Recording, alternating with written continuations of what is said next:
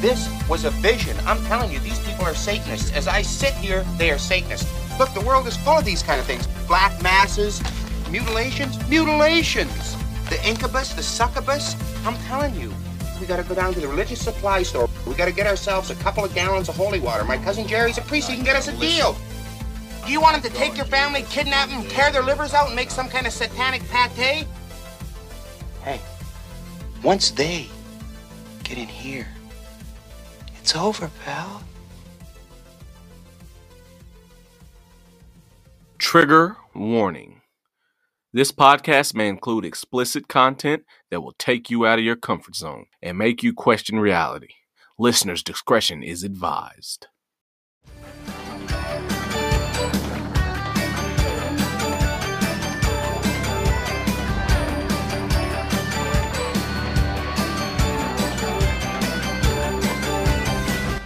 How's everyone doing? Today, I have the awesome hosts of Cult of Conspiracy podcast joining us to reveal the wonderfully wicked world of Disney. This episode is an absolute crusher, and I was so excited to team up with Jonathan and Jacob to decode the occult significance behind Disney. Now, we dive pretty deep down the rabbit hole on this one, Alice in Wonderland style. So, due to the graphic nature of this content, the full episode can be enjoyed on the Cosmic Peach Patreon. You're definitely not going to want to miss out on this one. The name of the Cosmic Peach Patreon subscription, once again, is Room 237. It's never too late to make your reservation. By checking into room 237, you will have a full range of amenities included in your stay access to full episodes, ad free content, bonus episodes, weekly playlists of cool music to check out, sneak peeks, discount code on merch, exclusive interviews, and much more.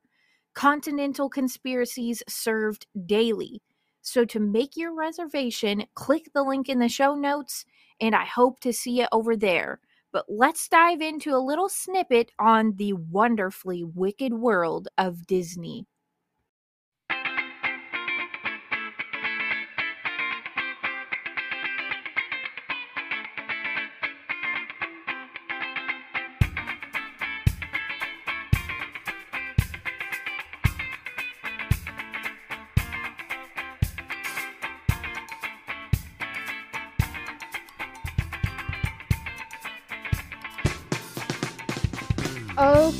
Thank you everyone for joining us for another episode of Cosmic Peach Podcast. I am very excited because tonight we have on the cult of conspiracy, not to be confused with Heaven's Gate cult or anything like that. This is the only cult you want to be a part of. The cult Yes. of Thank conspiracy. you. We have Jonathan and Jacob. What's going on, guys? Oh, Oh. dude, I'm so stoked to be on your show. We've had you on our show a couple of times now, and everybody loves whenever you come on because Oh yeah. you just bring the slappers every single time. Thank you. That is such a high compliment because I always try to come prepared. And so when we discussed this episode together, you guys were talking a little bit about Disney, and I'm really excited to get into that as well. Oh yeah, yeah. We were going to talk a little bit about Wernher von Braun and his relationship with Walt Disney, and you know, just the deception that is so deep. It's so thick. It's like a, it's like a everlasting quilt that is just. You, you pull on one thread and you find the whole blanket a little bit Yeah. um but it really is all connected and i shouldn't have even said quilt it's it's more of a web It's a tapestry, if you Yeah, will. a It's You know? tapestry. tapestry. But Yeah. I'm just saying there's a lot of moving pieces. There's a lot of layers to it. It's very intricately woven, but it all ties in. It really does. Wernher von Braun himself is such a crazy character because of his beginning, middle, all the way through. It's like if this guy had his hands on this many sections of this many organizations that had this much evil things going on, yo, what was up with your boy? Right. And so the Mm. more we dig into that one, it just more and more layers unfold into this guy who's basically relatively unknown about by the vast majority of the people, but was so integral in human in human evolution. You know what I'm saying? In technology and all of the things. And coming from straight up Nazi to that, it, it blows my mind though. Yeah, they found a new way, like to control humanity. Like back then, you know, obviously in the Nazi days, they were just like basically just burning up all the Jews, right? Mhm. RIP to all those folks. But uh, you know, they they found a, a terrible way to handle that. Now, whether they were searching for some kind of, you know, perfect race or if it was just some some form of hate i think that it goes beyond just the hate bro because i don't think that that's a good enough reason to Mm-mm. literally incinerate i don't even know how many people They hundreds estimate- of thousands right? They estimate somewhere around 10 million grand total, Six Oh, million. Jews and like 4 million of the other factions they didn't like gypsies, Freemasons, Catholics, uh, gays. There was a lot of it. right that wasn't just for communistic reasons Uh, fascist. fascist Even reasons. though, if you want to get technical, Nazism is the National Socialist Workers Party, but socialists don't like having that little talk because they're like, well, it was fascist. I'm like, yeah, it's kind of the same thing. You can't have a socialist society well you without a can strong arm to enforce you it. can it's just never been done the right way because it's impossible to do. But that's a talk for a whole nother socioeconomic day. yes But from that, they conducted so many crazy experiments on these poor, poor people. And from that, we get people like Wernher von Braun, whose rocket engineering uh, building, he would hang the five slowest Jews every week that worked for mm-hmm. him or was enslaved to him, I should say. And everybody's like, oh, he was just a Nazi scientist. He wasn't a real Nazi. It's like, no, he himself hung five every week that were the slowest as a way to entice the others that's how you prove a point bro this was not just a thing this was a satanic bro this was a satanic movement in my opinion right and also i mean hitler known for his occultmatic diving into the deep waters of the occult yep I mean, there had to have been something along, uh, you know, with that because I don't think you're just killing people. Yes, you want to try and prove a point. You want to try and say, look, you don't follow my directions, or you want to come to work, you know, maybe hungover or tired or whatever Mhm. your case is. You leave your home life where it's at because whenever you're working, you're working, and I need the absolute best from you.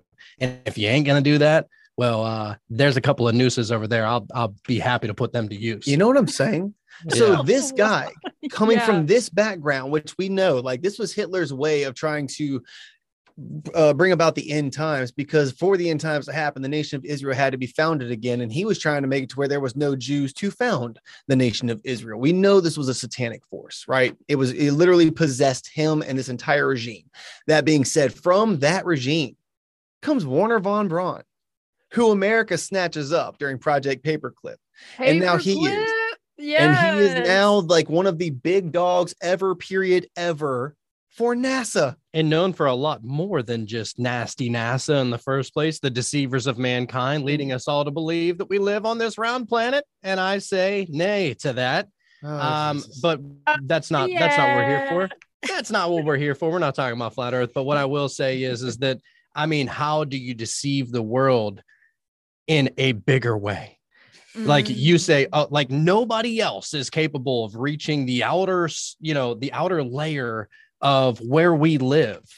And then you got the whole antarctic peace treaty. There's so many things that go into it. I know. We have no idea. We can only take people at their word. Problem is is that the people that we're taking for their word have been raping us for uh, Ever. hundreds of years thousands of years yeah. And so i mean i don't know i'm not about abiding by my master's rules. I hear you. You know? Look i'm not saying that the flat earth community is wrong for questioning things. I do believe we live on a round playing field. But that being said all of that involved you're right it does go deeper because wernher von braun was invited and invested and a part of so many different levels to this right? Mm. and then somehow in the midst of all of this keep in mind this was a nazi. This was a jew killing nazi just a couple of decades ago next thing you know he and walt disney become homies i mean serious besties homies for real. And it's so He- crazy, you guys, because how do you get someone who is a Nazi who came over with Project Paperclip, not only becoming best friends with one of the most infamous people of all time, Walt Disney,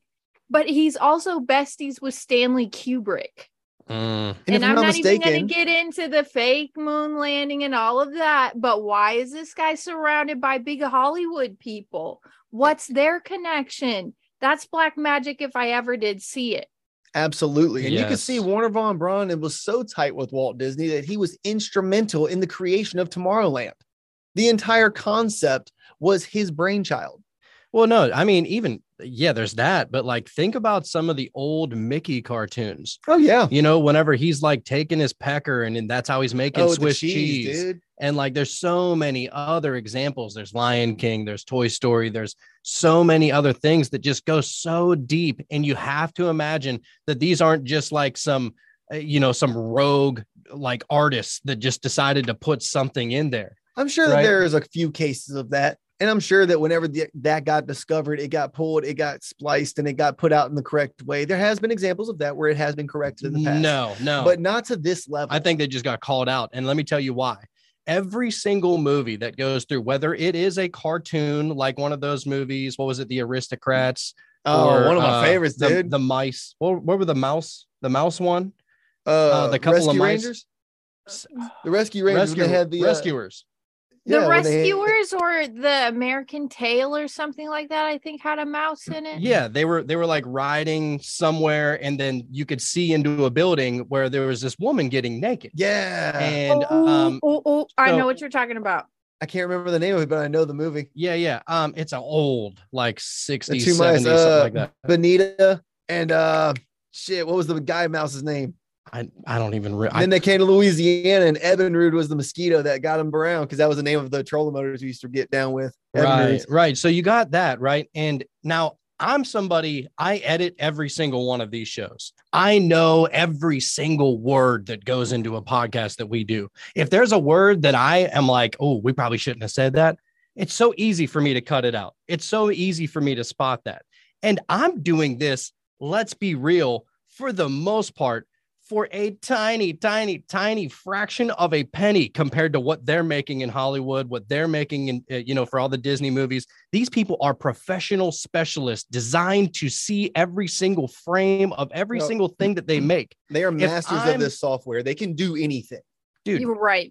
it's these are not accidental things because the artists have to be checked by the editors and the editor has to be checked by the producer and there's a long list and it goes through so many phases before it can ever even be released that's why you whenever you see like a like a marvel movie Mhm. well they're done filming a marvel movie like a year or two before they ever even put it out because there's so many processes you have to go through as far as editing and and all that you know fancy shit right that's just the new shit too. Like for instance, the Mickey Mouse with his dick in the cheese, right? Just an example of that.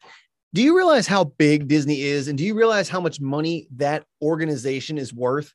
You're telling me that even now, let's say yes, that was a thing that happened back in the day, and they let it ride for too long. If they wanted to scrub the internet of that and make it to where that was another thing that we call the Mandela effect, if they wanted to do that, they could do that. They have not. Let that one sink mm. in, bro. They could have fixed that, spliced it, taken it off the internet, attached a virus to it to where anyone who tries to share it, the file gets corrupted. They could do that. They're fucking Disney. yeah and There is not no thing that's impossible for them to do, and they still Some- haven't. Yeah, That's some of deep the part, earlier ones too, like the Swiss, che- the Dick cheese. Um, w- there w- they were. It's forever going to ones now be called the Dick Cheese. That's the Dick fucking Cheese. title of it. Yes. Yes.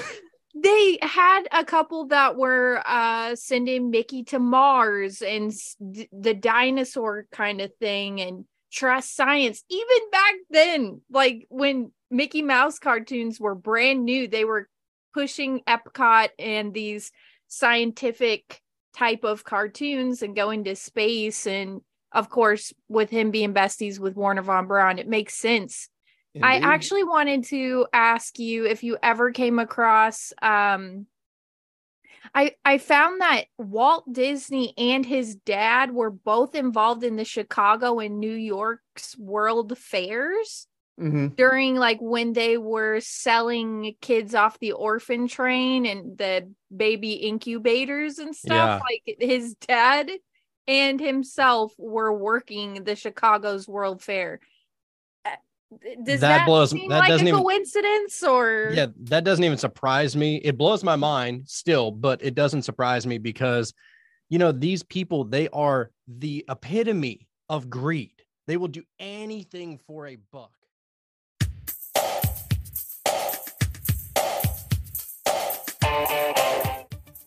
All right, everyone. The rest of this episode can be enjoyed on the Cosmic Peach Patreon. Along with other bonus content. Now, what you're going to get over on Patreon is taking your Cosmic Peach experience to a whole new level. The subscription is called Room 237 and it is 7 bucks and 11 cents a month. That's right, 7-Eleven, y'all. Now, this subscription is an all-inclusive resort, if you will.